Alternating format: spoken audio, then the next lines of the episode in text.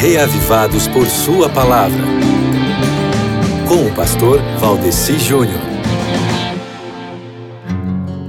Meu querido amigo ouvinte, Jó capítulo 34 é um capítulo que tem um monte de mentiras. Não que a Bíblia minta, não, não é isso. Jamais a Bíblia mente.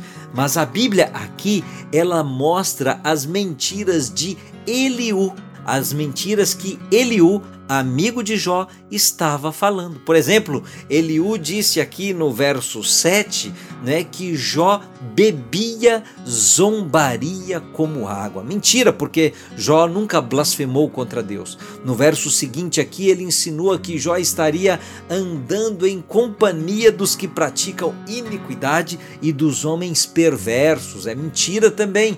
E assim vamos, capítulo afora, vendo um monte de besteiras ditas por Eliú. Mas então você pode se perguntar: para que, que esse capítulo está aqui na Bíblia? Não é?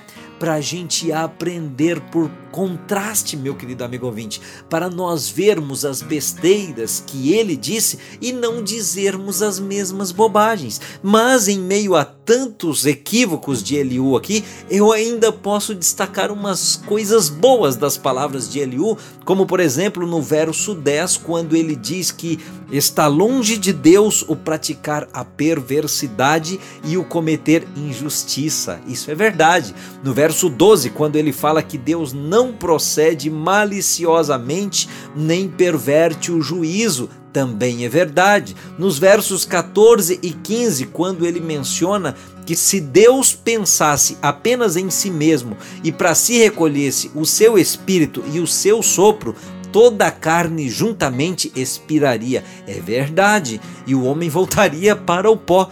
Também tem uma verdade no verso 21 quando declara que os olhos de Deus estão sobre os caminhos do homem e veem todos os seus passos, e assim por diante. Temos bastante coisa para aprender deste capítulo, Jó 34. Então, compensa fazer a leitura de hoje que você vai fazer na sua Bíblia e amanhã nós voltaremos a nos falar novamente, ok?